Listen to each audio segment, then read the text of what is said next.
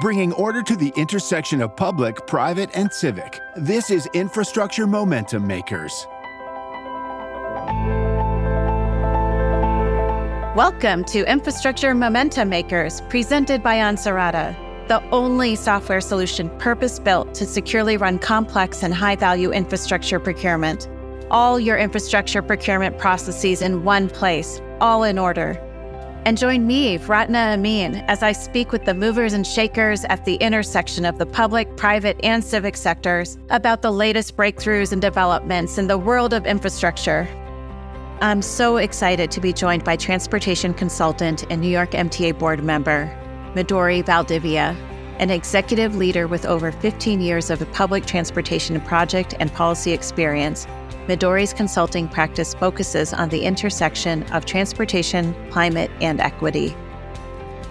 Midori is here today to discuss how organizations make changes in cities, what she learned from her high profile transportation roles in New York, and how New York MTA is addressing the challenges it faces.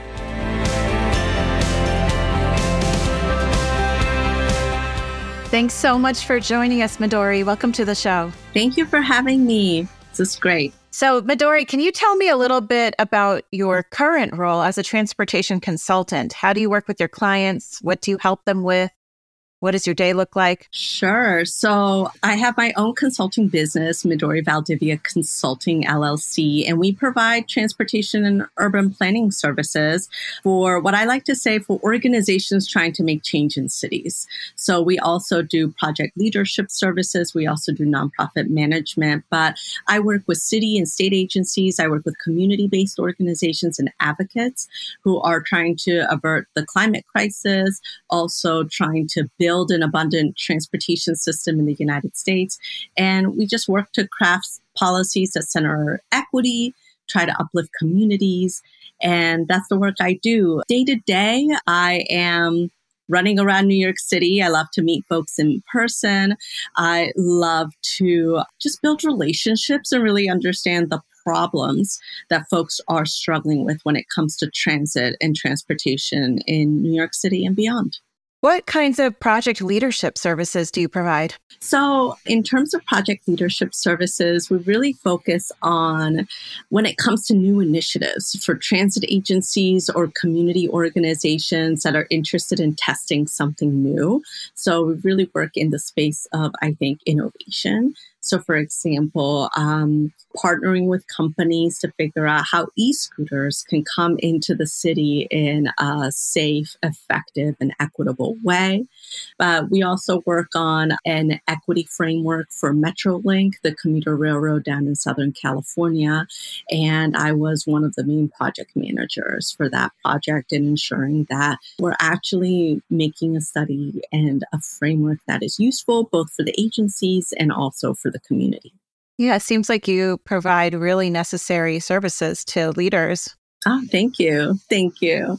Midori, over the course of your career, you've focused on many different types of transportation issues. I'm going to list some of these issues you've championed, and I'd love for you to tell us about an example that sticks out in your mind with each of these issues. Let's start with improving the customer experience. Oh, wow. That's a good one. I think there was a point back in 2017 in New York City where I call it, I think we called it the summer of hell or the summer of track fires.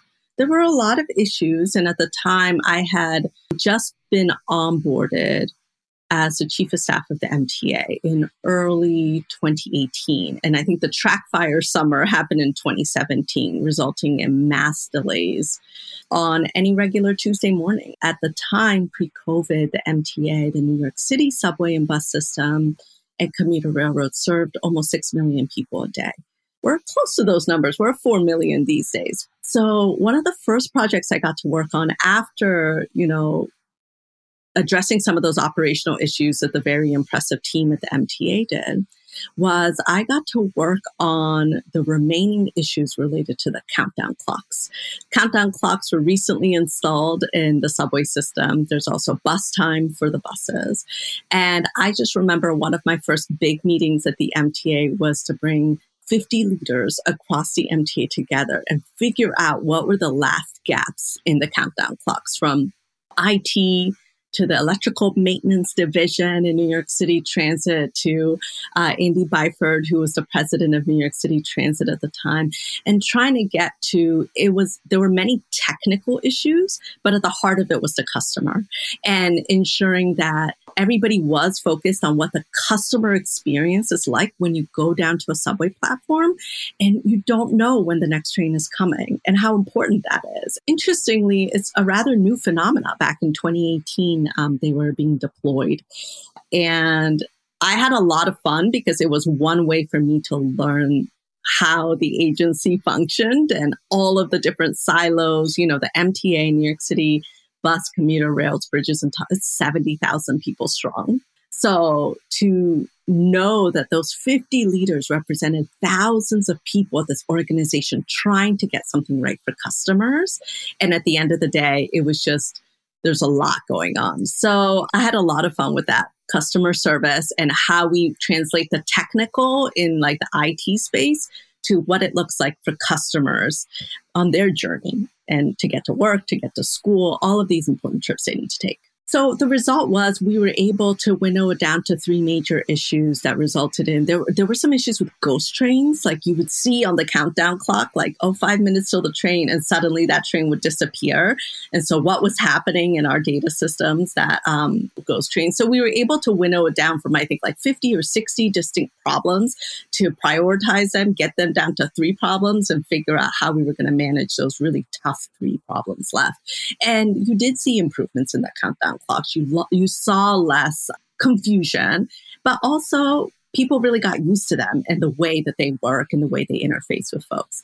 One thing that I wish and I wasn't necessarily part of the MTA when this happened, but when they decided on the location of the countdown clock, the infrastructure, it was often at the ends of platforms because that's where they could get physical wiring from the power sources to the actual countdown clocks. And I wish like we had we were able to figure out a way in which we could get them more central to the platforms because we knew that's what customers wanted. But there were real, real infrastructure issues preventing that.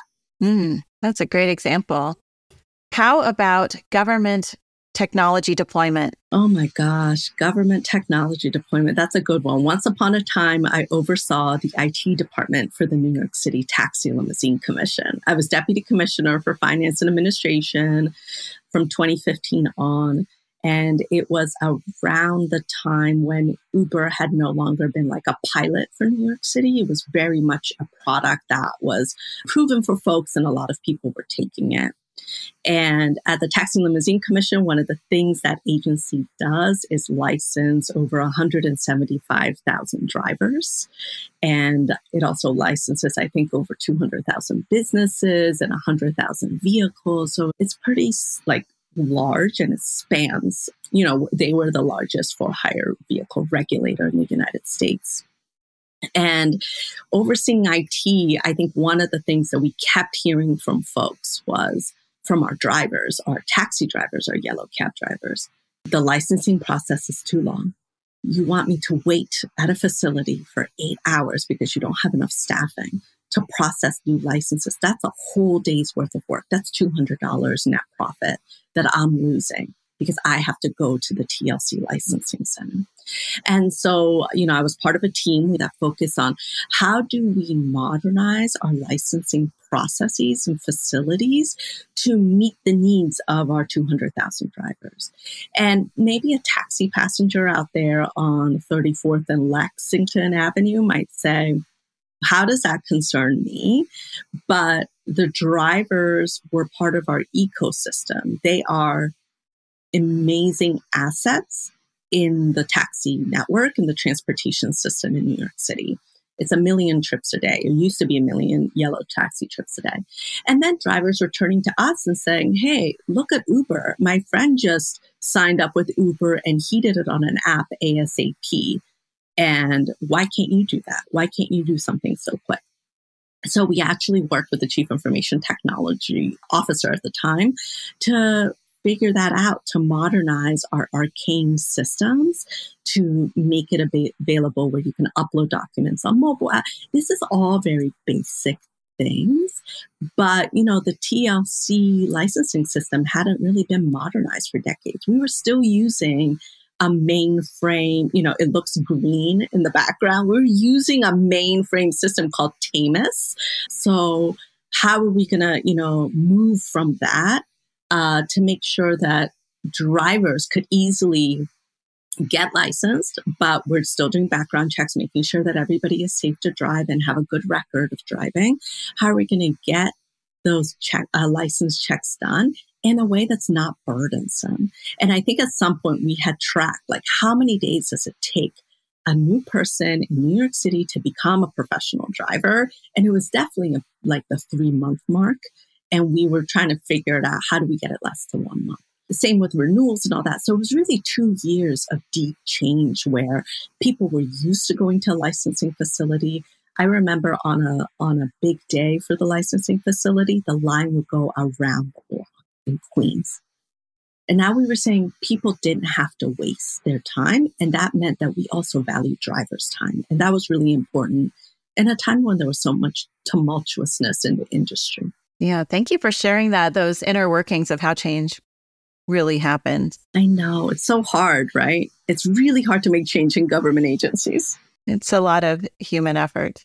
Then there's managing climate mitigation. That's a fascinating one because I think as much as I would like to say I've been I've been part of the work that really imagined what future, you know, climate crisis could look like and how to mitigate it long term. I felt like the mitigation I was doing and the mitigation and adaptation I was doing was literally responding to emergencies right? I was a senior advisor at the Port Authority of New York and New Jersey at the time that Hurricane Sandy hit. And in the Northeast, in the New York region in particular, Hurricane Sandy was just a moment where a lot of people woke up to what it meant to live with the climate crisis today. That's when you heard, I think, for one of the first times, governors and other elected officials saying, wow, we're getting a hundred year storms every year. You know, that might be our future. So during Hurricane Sandy, I was actually placed at the Office of Emergency Management um, for the Port Authority, working on the recovery of our port system. Our port system, I believe, was shut down for five or six days, which impeded the movement of freight. That's where I learned that New York City has a 20 day food supply in terms of making it after a major storm. And I think, in a way, I understand that in the transportation space, especially in the climate justice space, we really struggle with like trucks, right? These heavy duty diesel trucks. But trucks are our major lifeline to freight in the New York City region. We don't always want it to be that way, but that's kind of what it is now. And so to get products into the ports and then get them on trucks and make sure that they go to where they need to go into New York seeing all those pieces together and how it worked with like the Jones Act and the lifting of the Jones Act by the federal government. It was just fascinating to finally put all those pieces into place. But I think what I learned from that experience, and also I, you know, I slept a few blocks from the emergency operations center for like a week or something and we would come in every morning and we would be working with FEMA, New Jersey Transit, Port Authority, all of these different agencies. And I had, you know, the lovely duty of figuring out how to get gasoline oil into the region to power our equipment so we could actually clean our airports and our ports. I think it really hit home for me how it was here today and how we have to start preparing for today. And that was you know, not that long ago, 2011, 2012. I took a lot of memories from that. One, you know, being in the foxhole with your team. And sometimes you all work really well together. And the emergency management teams are always amazing because they really know how to step up in that moment and streamline everything. And our agency really worked in this impressive way. But I also learned how I think it just really dawned on me working these kind of emergencies how the climate crisis is here, it's been here, and how do we make the case to ensure that we're getting enough funding, to ensure that we're getting our like elected officials, community members, stakeholders on board, And I think the environmental justice impacts of Hurricane Sandy was not lost to me, but how much of the recovery and the funding went to infrastructure and not necessarily connecting the dots between infrastructure and community. I think the New York public housing space and how many houses were rebuilt and many affordable housing units were rebuilt attempted to get at that. But in the transportation space, there was a sense of disconnect. And you couldn't, I didn't understand how we could move to recover the port system without having real honest discussions about what was happening around port communities. It felt like, oh, well, that's someone else's problem. But as a steward, the Port Authority is a steward of incredible assets. If you don't know, it runs the five airports in New York, including JFK and LaGuardia. It runs the number three major port system in the United States. It also runs major bridges that connect New Jersey from New York. It runs the Port Authority bus terminal.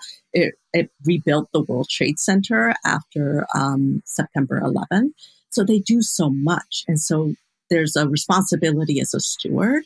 And it was not necessarily just on the Port Authority, right? How does the federal government funding, how do elected officials that often do interactions around funding, and how do community based organizations, how are we all involved in ensuring that we're building a future that makes sense? And nothing like an emergency to make you wake up and say, okay, well, what are we going to do? And so that was an infrastructure weather emergency. And, you know, going through the COVID pandemic, a, a major health emergency, it was really, really eye opening for me, but it also affirmed um, the things I knew given my lived experience as a rider of transportation, but also as a person that's been impacted by the built environment and urban planning. I think it's really powerful, Midori, how you as one person are synthesizing and integrating all these different massive domains and agencies and community with infrastructure. And we need more leaders who can do that. Yeah, we also need additional funding, right? Like, what does that capacity building look like within agencies? Yeah. So, the final area I'd love to ask you about is challenges confronting public sector workers. It's personal to me because my family has been in the public sector for so long. But also, when we think about the national health crisis that we, the global health crisis um, that uh, we had to confront in March of 2020, and for many in December and January of 2020, the COVID 19 pandemic, the it, it hit it really hit home. My family, they were essential workers, not only here but in Peru, and I saw how essential workers were treated during the pandemic. This notion of, well, you're going to show up anyway, while a good amount of white collar folks had the ability to work from home. And it, one, it made it so clear that transit at the end of the day is a lifeline for those who cannot choose, right? Because uh, the United States has made transit this kind of second tier mass transit, a kind of second tier transportation system, a second tier mobility. And and that is often why things there's just such disinvestment. When you look at the majority of riders who take transit, it's women, it's people of color, it's low income folks. And then when you overlay essential workers, I think something like 55% of frontline New Yorkers, essential, they use transit during the COVID pandemic. That they didn't have the luxury of taking Uber or Lyft or maybe they rationed that depending on the cost. So I think what we all learned in the COVID pandemic, if we were not, you know, close with essential workers or essential workers are not part of our day to day social fabric of our lives, even though they are, right? Every time we get a delivery, every time we take a train or a bus, essential workers run the city and they make that happen. I think my work in consulting related to public sector workers and essential workers is really about centering their dignity, knowing that. So, at twofold. One is that essential workers deserve not only livable wages, but they deserve hazard pay. They deserve bonuses as need be. We need to make these professions sought after professions, especially with generational differences today. It's very difficult to say, Hi, welcome to essential transportation work. You're going to work from 10 p.m. to 7 a.m. every day. And we've made it impossible for you to really take public transit to our system. So you're going to have to drive and pay for parking if we don't have parking. And welcome, we will pay you, you know, $30 an hour. And $30 an hour is, is considered like respectable in, in the transportation profession if you're out there and an operator in the field. And I think that's why unions are so important because they're on the front lines of these wage discussions. My work focuses on dignity, livable wages for workers and what that looks like. And then on the second front, public sector workers, even those that work at desks, work at computers, they are the talent that will build our new infrastructure future. And so we need to make sure we're supporting them. And I speak personally as a 15 year public servant. Uh, I've worked in multiple city agencies, state agencies. I've worked at three or four agencies, and the culture is difficult. There's a lot of intergenerational tension that is not being addressed and not being welcomed into conversation. There's a lot of issues related to inclusion and belonging, especially for an urban planning sector that is majority white. I think um, white people are actually overrepresented in the urban planning sector when compared to, you know, just the population amongst in the United States. And I think that's based on something Tamika Butler told me once, who's a national expert on equity issues and transportation equity in particular. So setting all that in, it's actually very difficult to thrive in a public sector agency these days. There's not a lot of money. There's you know, there might be a hiring freeze here or there. Promotional opportunities are opaque, difficult to understand the career ladders. So, in my time at the Taxi Limousine Commission, I got to work, um, I got to oversee human resources. And I love that work. But the city agency human resources function is very transactional often because they don't really have the resources to be anything else but transactional, but really thinking about strategic people issues. So it's really twofold. One is from like a dignity, what are the basic needs that we need to make sure transportation workers have to ensure that one this profession is attractive because if one day and there there was and is a continuing bus operator shortage across the United States and that does not surprise me bus operators have some of the toughest jobs i mean you know i'd love to hear feedback on this but i actually think bus operator job is harder than a subway operator job because the subway operator is doing the the maneuvering and they're definitely inspecting the vehicle, but there's also a conductor that manages the customer service interaction. And the conductor has more exposure to the public elements than maybe the operator. A bus operator is not only doing both, but they're navigating traffic streets, right? In a subway operator world, at least in New York City transit system, you have a system where, you know, dispatchers will tell you, okay, you can go now we did the switch. You can go, you know, you're not going to access, you're not going to crash into someone, right? So I think the bus operator job is one of the hardest out there. High levels of stress. You're sitting all day and yet you're maneuvering this huge vehicle. Like kudos to them. I'm always impressed by our transit workers, but bus operators and you know, I think you'll hear a lot of unions complaining about pay and a lot of agencies trying to figure out how to retain bus operators, how to how to onboard them. There's also a school bus operator shortage. Why not give these professional drivers? I think that's something also that we really need to understand that driving is a profession, operations is a profession. Uh, you have, you know, pizza delivery drivers doing gig work or employed by companies. And that's their profession. I always think of taxi drivers. That's a profession. People are doing it 12 to 14 hours a day. I hope not more than 12 hours a day, actually, because you have a driver safety issue. It's a time crunch. It's a how to figure out how to maneuver New York City. So, so I'm really interested in all those kind of issues and have been more focused on what does it mean to be a gig driver?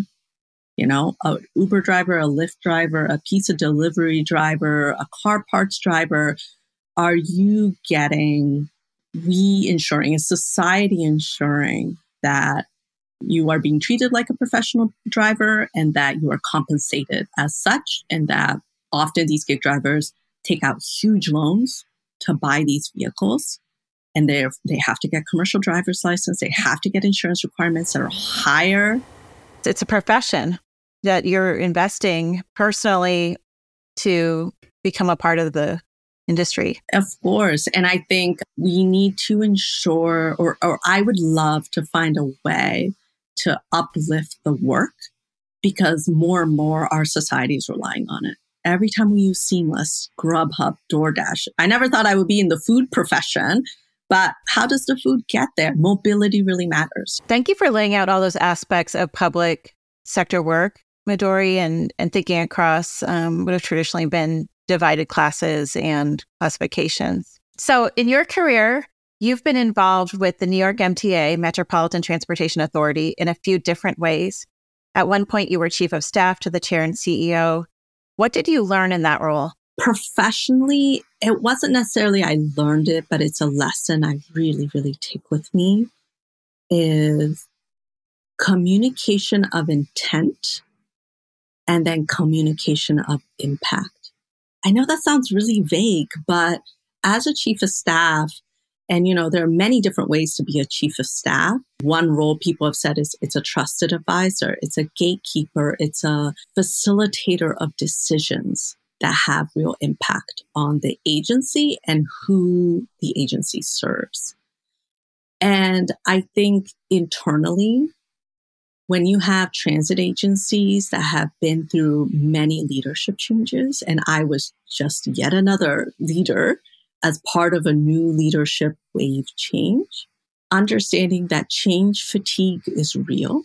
And it's a much more internal facing answer, but communication of intent, what you're intending to do, and then recognizing the impact, and then also verbally and transparently highlighting it for staff and folks and my team members.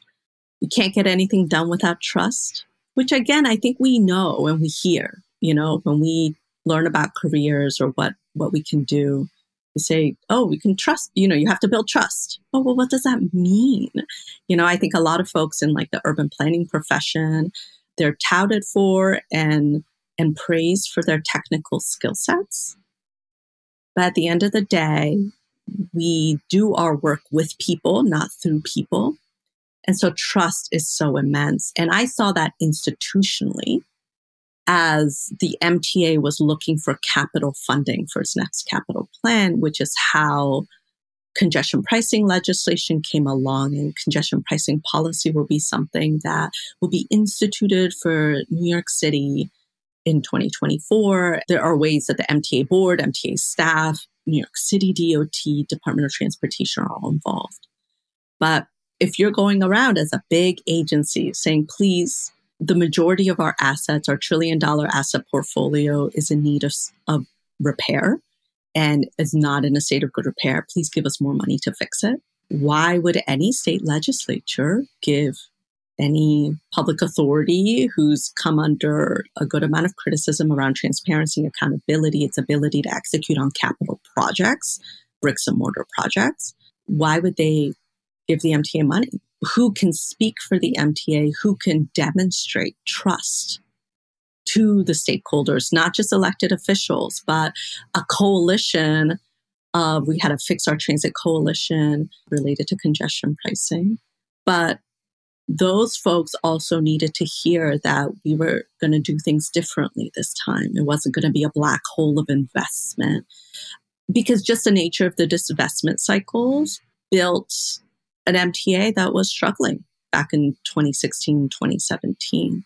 So I think it just really hit home. Trust is always important, but also how do you work to build trust as an institution in a time when American society, there's all of these surveys to show American society is distrustful of institutions.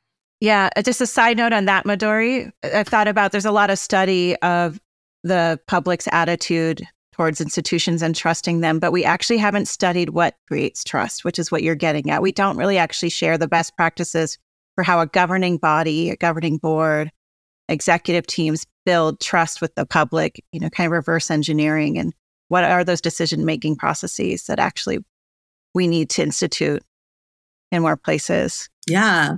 I would love us to work on that together, Rana. That'd be cool because that's what that's what agencies need to do. Speaking from your current role on the board of the MTA, what are the biggest challenges the organization is facing and how are you seeking to address them? It's something I think about every time I'm in the MTA boardroom. Not like what are the challenges? I think all board members know what the challenges are. It's about, okay, how are we going to fix it? How are we going to address it? I think the first major hurdle that we have overcome, and I want to applaud our chair and CEO, Janno Lieber, for leading the fight on this is to avert the fiscal cliff. There is a transit fiscal cliff, multi-billion dollar deficits. We're able to avert it with the leadership of Governor Hochul, a plethora of elected officials and stakeholders who really worked side by side with the MTA to do that. So that was a challenge that, that thankfully we were able to address for now. First time ever, no deficits through, I think, 2025, 2026, which is like fairly impressive. Knock on wood.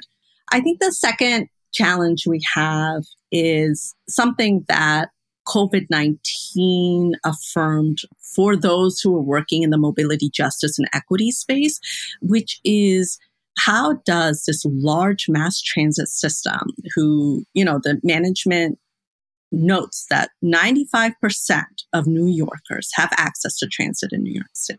That means, and they have a very technical definition around that how do we ensure and rectify the disconnects and the inequities of our system? And I think that is something that often transit agencies think about it from a geographic equity standpoint, but there are many ways that equity can be operationalized.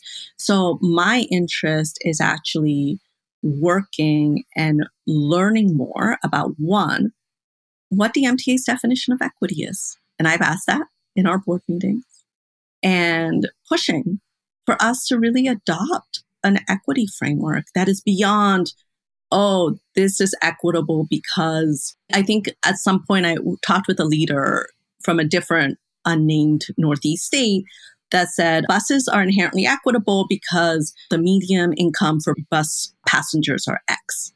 I was like, well, actually, we're not digging into where buses go, where buses don't, but also what is that bus experience like for folks?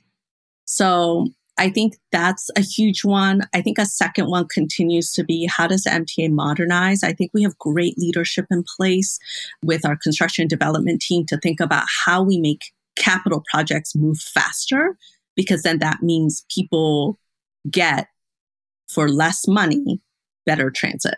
And how do we make that happen? And then kind of I for me it's really back to this equity question of when we're talking about service improvements or what they call service guideline adjustments, when we're talking about things that don't necessarily trigger a Title VI review, but we are being very vocal about where our values lie, that's where I'm going to question. And that's where I'm going to make sure that riders are getting what they deserve for their $2.90. Speaking of money and fares, in August of 2023, the MTA instituted a fare increase, and you were part of that process. Given that these types of events impact so many people and there's going to always be a lot of discourse about it, what were the factors that went into making this decision? That is something that the board definitely struggle with, and we vote on fare increases and fare freezes during the COVID 19 pandemic, the fares were frozen. And at some point, the buses actually were free. And that was an interesting experiment in which I really want to know the data uh, from kind of ridership and all of that. Ridership did increase when fares went free. I think it was part of a big package of how do we look to fund transit. And personally for me, I can't really speak to other board members, but personally for me, I wanted to understand that there would be service improvements associated with fare increases because fare increases without service improvements, kind of from a product perspective, what are you getting? And so that really mattered to me. In addition to the contemplation around fare increases. This happened during the state budget process, and that's where we averted the, tr- the fiscal cliff. The state government provided funds, the city government provided funds, and there was a sense that in addition to that, to close the deficit gap, we also needed the, I believe it was a 4.5% fare increase. It was originally, I believe, a 5.5%, and we were able to negotiate that down. As part of that package, this notion of like, okay, we're going to have fare increases as part of closing the deficit gap there was also a real push by the advocates, and I really want to applaud them here. The Riders Alliance and Betsy Plum, who is executive who is executive director of the Riders Alliance, they had a hashtag six minute service. You know, they were saying all subways should have headways of six minutes, and a very ambitious goal, but they put a price tag on that, and they said we deserve service improvements, not necessarily tied to fare increases, but because of the COVID 19 pandemic, because we're trying to increase ridership, we deserve service improvements. And for me as a board member, those two things were tied together. That how can I say, hey, you all need to pay and not bring service to the forefront? One thing, though, I do think benefited us really well, and this kind of gets into like governance and process, is that the MTA management understood, I think, that the board was very interested in kind of getting more into the weeds on how we were going to design fare increases, what that would look like. There could have been a potential for a $3 fare on the table. I think some of us were very passionate that we were not ready for a, a fare that went to $3.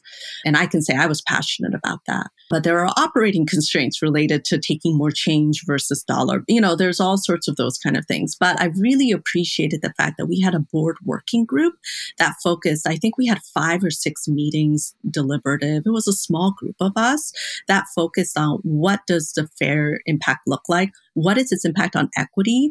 You know, from that process, I learned that the seven day fare package to weekly is what most families making under $60,000 used. That they weren't using the paper ride, that it was the weekly. So super fascinating to get the data and a lot of things went into me, like understanding demographic information and all that as well in terms of the impacts of who this who this would hurt and who bears the burden. That story really highlights the importance of deliberation and having time to deliberate these difficult intersectional issues. Another role you formerly held was Deputy Commissioner for Finance and Administration at the New York City Taxi and Limousine Commission. Taxis are an iconic part of New York City's image and also critical to how the city functions. In recent years, we've seen the rise of ride sharing, giving taxis competition they hadn't really had before. How would you describe the current status of taxis in New York? I think taxis are this iconic element, like you mentioned, Ratna, and you still see t- yellow taxis every day in New York City. It is true that their trip volume is down in terms of market share, but I think they'll never go away. I think there will always be a business case for yellow taxis to be able to hail which is what we call the street hail, to be able to put your arm up and get a taxi cab. I think another aspect of it is taxis are actually a lot more wheelchair accessible and accessible to those who are struggling with like hearing and vision, maybe low vision. They're actually a lot more accessible in that because they are seen as a public asset of sorts and they have regulatory structures around that much more so than the for hire vehicles, Uber and Lyft. So I think that gives them a competitive advantage as, as our city grows older, as there are more children, young children. Yeah, I think they're going to be around for a long time.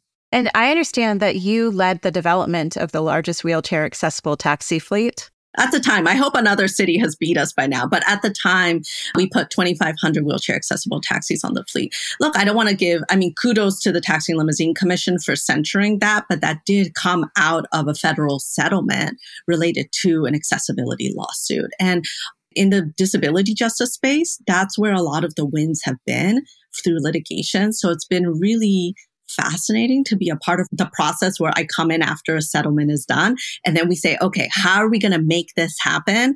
And how are we going to think about it positively that this is something that the public deserves? So it was a super fun project. I got to build a program office from scratch at a regulatory agency. Like regulatory agencies don't do programs, you know? So it was super fun. Wow, how innovative. Midori, you have such a rich set of experiences and perspectives for somebody who's from the urban planning sector. How can we all contribute to the increased representation of women and people of color in the urban planning sector? That is a question I ask myself all the time. And and kind of a question for me like am i doing enough? Am i making sure that early career folks are getting the access they need? Because i didn't have that access right?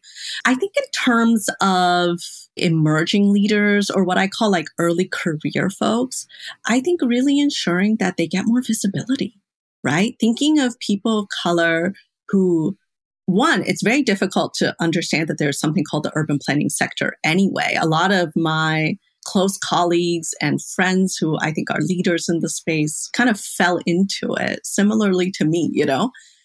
So I think one, looking at early career teammates and colleagues and get them on some panels, get them to that conference and get them to really start touching folks in terms of connecting shared interests. I think two, hire differently. I think what I, I struggle a little bit as a champion of women of color in our space, so many people come to me and are like, okay, do you know an ED for this job? Do you know a, a person for this job? Uh, you know, and, and they want, they are interested in diversifying their pool and they may want a person of color. They're like, oh, but they're not in the pipeline. And it's like, no, it's because you don't choose us. The famous pipeline. Right. Like you don't choose us. Let's be real about that, you know? And I will say, like, most of my career transitions have happened and promotions have happened because of close relationships with my supervisors who believed in me, who championed me. But championing someone for some may feel like it's a risk but it's not. It's not a risk. If you think they're great, shout it through the rooftops. And if you see, you know, a black woman at the table, a Latina woman at the table, a South Asian woman at the table, like invite them, welcome them to the table. You know, in in agencies, there's a lot of like first table and then like an audience uh, row. And I remember when I first became special assistant to the executive director of the Port Authority, and there was a a wonderful name, a man. His name was Ernesto Butcher. He was chief operating officer of the Port Authority of New York, New Jersey, Panamanian descent, black Panamanian man. And it was the first time I think like a, a woman of color had been like a special assistant to, I, I'm not really sure of like the history, but Ernesto saw me. He barely knew me, but he knew I was new to the office. And we were doing a big business planning meeting where the aviation department was going to showcase their business plan. And I was a representative from the head office. And I sat, you know, in my suit, but second row, I must have been in my early 20s. Mm-hmm. And Ernesto was like, no, no, no, no, no. You sit here next to me. And I wish I had been stronger to say, oh, I belong at the table. At the time, someone had to invite me to the table to be at the table. And then I learned, oh, no one needs to invite me to the table. And now, Ratna, I'm at the place where we build our own tables. So that's where I am now. yes, the table is real. It's not just a metaphor. Okay, we're going to go to the rapid fire round now. Okay, okay.